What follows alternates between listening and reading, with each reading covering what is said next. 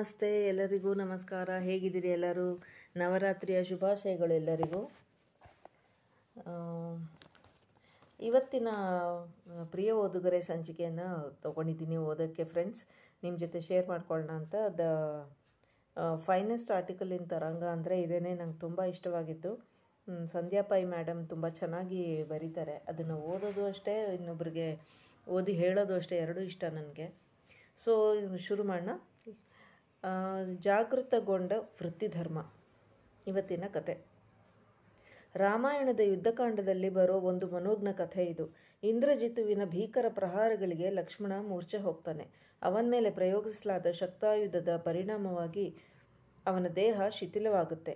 ಶಿಬಿರದಲ್ಲಿ ಚಿಂತೆಯ ಕಾರ್ಮೋಡಗಳು ಕವಿಯುತ್ತಾ ಹೋಗುತ್ತವೆ ವೈದ್ಯರು ಮಾಡುತ್ತಿದ್ದ ಔಷಧ ಉಪಚಾರಗಳು ಯಾವುದೇ ಪರಿಣಾಮ ಬೀರ್ತಾ ಇರಲಿಲ್ಲ.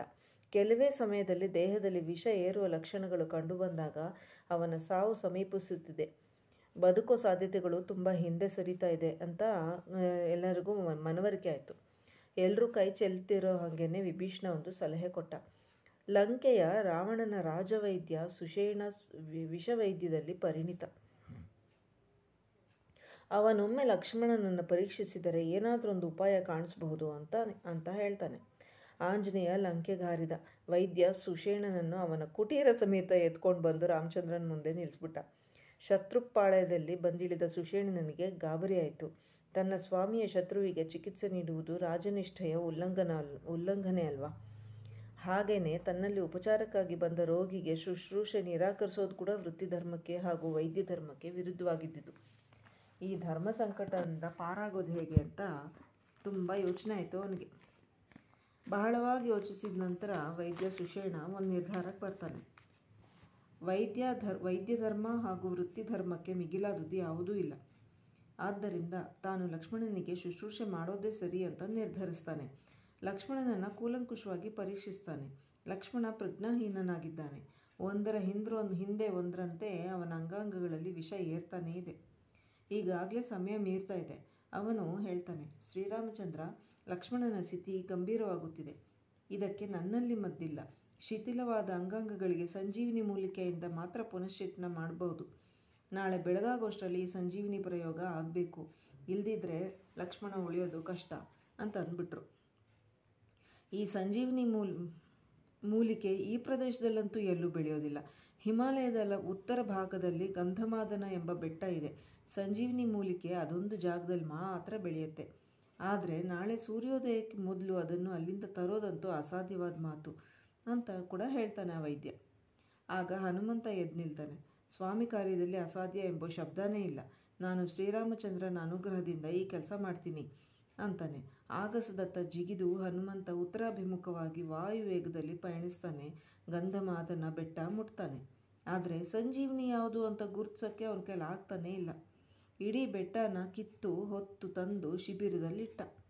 ವೈದ್ಯ ಸುಷೇಣ ಸಂಜೀವಿನಿ ಮೂಲಿಕೆ ಪ್ರಯೋಗಿಸಿ ಲಕ್ಷ್ಮಣನನ್ನು ಪುನಶ್ಚೇತನಗೊಳಿಸಿದ.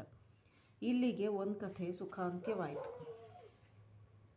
ಆದರೆ ರಾವಣ ನಡೆದ ವಿಷಯ ಕೇಳ್ಬಿಟ್ಟು ಉರಿದು ಉರಿದು ಬೀಳ್ತಾನೆ.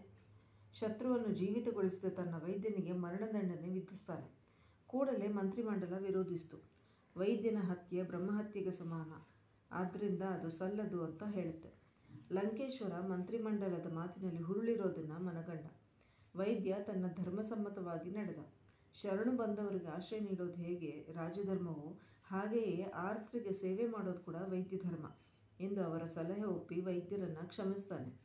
ಅಧರ್ಮಿ ಎನಿಸಿಕೊಂಡ ರಾವಣ ಕೂಡ ಧರ್ಮ ಎತ್ತಿ ಹಿಡಿದು ಪಾಪ ಸಂಚಯದಿಂದ ಪಾರಾದ ಕಥೆ ಇದು. ಧರ್ಮಕ್ಕೆ ವ್ಯಾಖ್ಯಾನ ಏನು? ಆ ಕ್ಷಣದಲ್ಲಿ ನಮ್ಮ ಎದುರಿಗೆ ಇರುವ ಕರ್ತವ್ಯವನ್ನು ಸ್ವಹಿತಕಾಂಕ್ಷೆ ಇಲ್ಲದೆ ನಿರ್ವಹಿಸೋದು ಧರ್ಮ. ಅಂದರೆ ನನ್ನ ಸೆಲ್ಫಿಶ್ನೆಸ್ ಏನೂ ಇಲ್ಲದೆ ಸೆಲ್ಫ್ ಗೋಲ್ ಏನೂ ಇಲ್ಲದೇ ಎದುರಿಗಿರೋ ಕರ್ತವ್ಯನ ನಿರ್ವಹಿಸೋದು ಮಾತ್ರ ಅದು ಧರ್ಮ. ಸರ್ವ ಜೀವಗಳ ಹಿತವೇ ಧರ್ಮ, ನಮ್ಮ ಸಹಜ ವೃತ್ತಿಯೇ ಧರ್ಮ. ಈ ಸೃಷ್ಟಿಯ ರಕ್ಷಣೆಯೇ ಧರ್ಮ. ಶ್ರೀರಾಮಚಂದ್ರ ಹನುಮಂತನನ್ನು ಕುರಿತು ಹೀಗೆ ಹೇಳ್ತಾನೆ, ನಮಗೆ ಅಗತ್ಯ ಇರೋದನ್ನು ನೀಡಿದ ಈ ಭೂಮಿ ತಾಯಿ ತುಣುಕನ್ನು ಅದರ ಮೂಲ ಅಂದರೆ ಹೇಳ್ತಾನೆ, ನಮಗೆ ಅಗತ್ಯ ಇರೋದನ್ನು ತಾಯಿಯ ತುಣುಕನ್ನು ಅದರ ಮೂಲ ಸ್ಥಾನಕ್ಕೆ ಮರಳಿಸಿ ಬಾ ಅಂತ ಹೇಳ್ತಾನೆ. ಅಂದರೆ ಸಂಜೀವಿನಿ ಪ, ಪರ್ವತದಿಂದ ನಮಗೆ ಎಷ್ಟು ಬೇಕೋ ಅಷ್ಟು ಸಿಕ್ತು ಮೂಲಿಕೆ. ಇದನ್ನ ಈ ಪರ್ವತನ ಅದ್ರ ಜಾಗಕ್ಕೆ ವಾಪಸ್ ಇಟ್ಬಿಡ್ ಬಾ ಅಂತ ಹೇಳಿ ಕಳಿಸ್ತಾನೆ. ಹನುಮಂತ ಕೇಳ್ತಾನೆ, ಯಾಕೆ ಪುನಃ ಕಷ್ಟ? ಇಲ್ಲೇ ಇರಲಿ ಇದು ಅಂತಾನೆ. ರಾಮಚಂದ್ರ ಉತ್ತರಿಸಿದ, ಪ್ರಕೃತಿಯಲ್ಲಿ ನಾನಾ ಗುಣರೂಪಗಳಿವೆ. ಅದು ಇರೋದಲ್ಲಿ ಇದ್ದರೆ ಮಾತ್ರನೇ ಅದರ ಅಸ್ತಿತ್ವ. ಇಲ್ಲದಿದ್ದರೆ ಅವು ನಾಶವಾಗುತ್ತವೆ ಗಂಧಮಾದನ ಬೆಟ್ಟದ ಉಳಿವು ಈ ಹಿಮಾಲಯದ ಮಡಿಲಲ್ಲಿ ಮಾತ್ರ. ನಮ್ಮ ಧರ್ಮ ಮುಂದಿನ ಪೀಳಿಗೆಗೆ ಇದನ್ನು ಹಸ್ತಾಂತರಿಸೋದು. ಆದ್ದರಿಂದ ಕೃತಜ್ಞತೆಯಿಂದ ಇದನ್ನು ಮರಳಿಸಿ ಬಾ ಅಂತ ಹೇಳ್ತಾನೆ ಶ್ರೀರಾಮಚಂದ್ರ. ಹನುಮಂತ ಮಾಡ್ತಾನೆ ಕೂಡ ಹಾಗೆಯೇ ಇದು ಇದು ರೀ ನಮ್ಮ ಭಾರತ ಅಂದರೆ. ನಮ್ಮ ಧರ್ಮ ಸಂಪ್ರದಾಯಗಳನ್ನ ಎತ್ತಿ ಹಿಡಿಯೋ ಸಂಸ್ಕೃತಿ ಇರೋದು ಭಾರತ ಅಂದರೆ ಇದು ನಮ್ಮ ಕಲ್ಚರು ಚೆನ್ನಾಗಿದೆ ಅಲ್ಲ ಫ್ರೆಂಡ್ಸ್ ಇದು ನಮಗೆ ರಾಮಾಯಣ, ನಮ್ಮ ಸಂಸ್ಕೃತಿ ಎಲ್ಲ ಹೇಳ್ಕೊಡೋ ಪಾಠಗಳು ನಮ್ಮದು ವ್ಯಾಲ್ಯೂ ಸಿಸ್ಟಮ್ಸ್ ಲೈಫಲ್ಲಿ ವ್ಯಾಲ್ಯೂ ಸಿಸ್ಟಮ್ಸ್ ಅದು ಮಾಡಿದ್ರೆ ತಪ್ಪು ಅಂತ ಗೊತ್ತಿರೋದಕ್ಕಿಂತ ಅದು ಮಾಡಿದ್ರೆ ನನಗೆ ತಪ್ಪಾಗುತ್ತೆ, ನಾಳೆ ನನಗೆ ತೊಂದರೆ ಆಗುತ್ತೆ, ಅದು ಧರ್ಮಕ್ಕೆ ವಿರುದ್ಧ ಅನ್ನೋದಕ್ಕಿಂತ ಅದು ಮಾಡಿದ್ರೆ ಇನ್ನೊಬ್ರಿಗೆ ನೋವಾಗುತ್ತೆ ಅನ್ನೋದು ಒಂದು ಅವೇರ್ನೆಸ್ ಇದ್ಬಿಟ್ಟು ಅದು ಮಾಡ್ದೇ ನಿಲ್ಲಿಸ್ಬಿಟ್ರೆ ನಮ್ಮ ಪ್ರಪಂಚ ಎಷ್ಟು ಚೆನ್ನಾಗಿರುತ್ತಲ್ವ, ನಮ್ಮ ಜೀವನ ಕೂಡ ಅಷ್ಟೇ ಚೆನ್ನಾಗಿರುತ್ತೆ.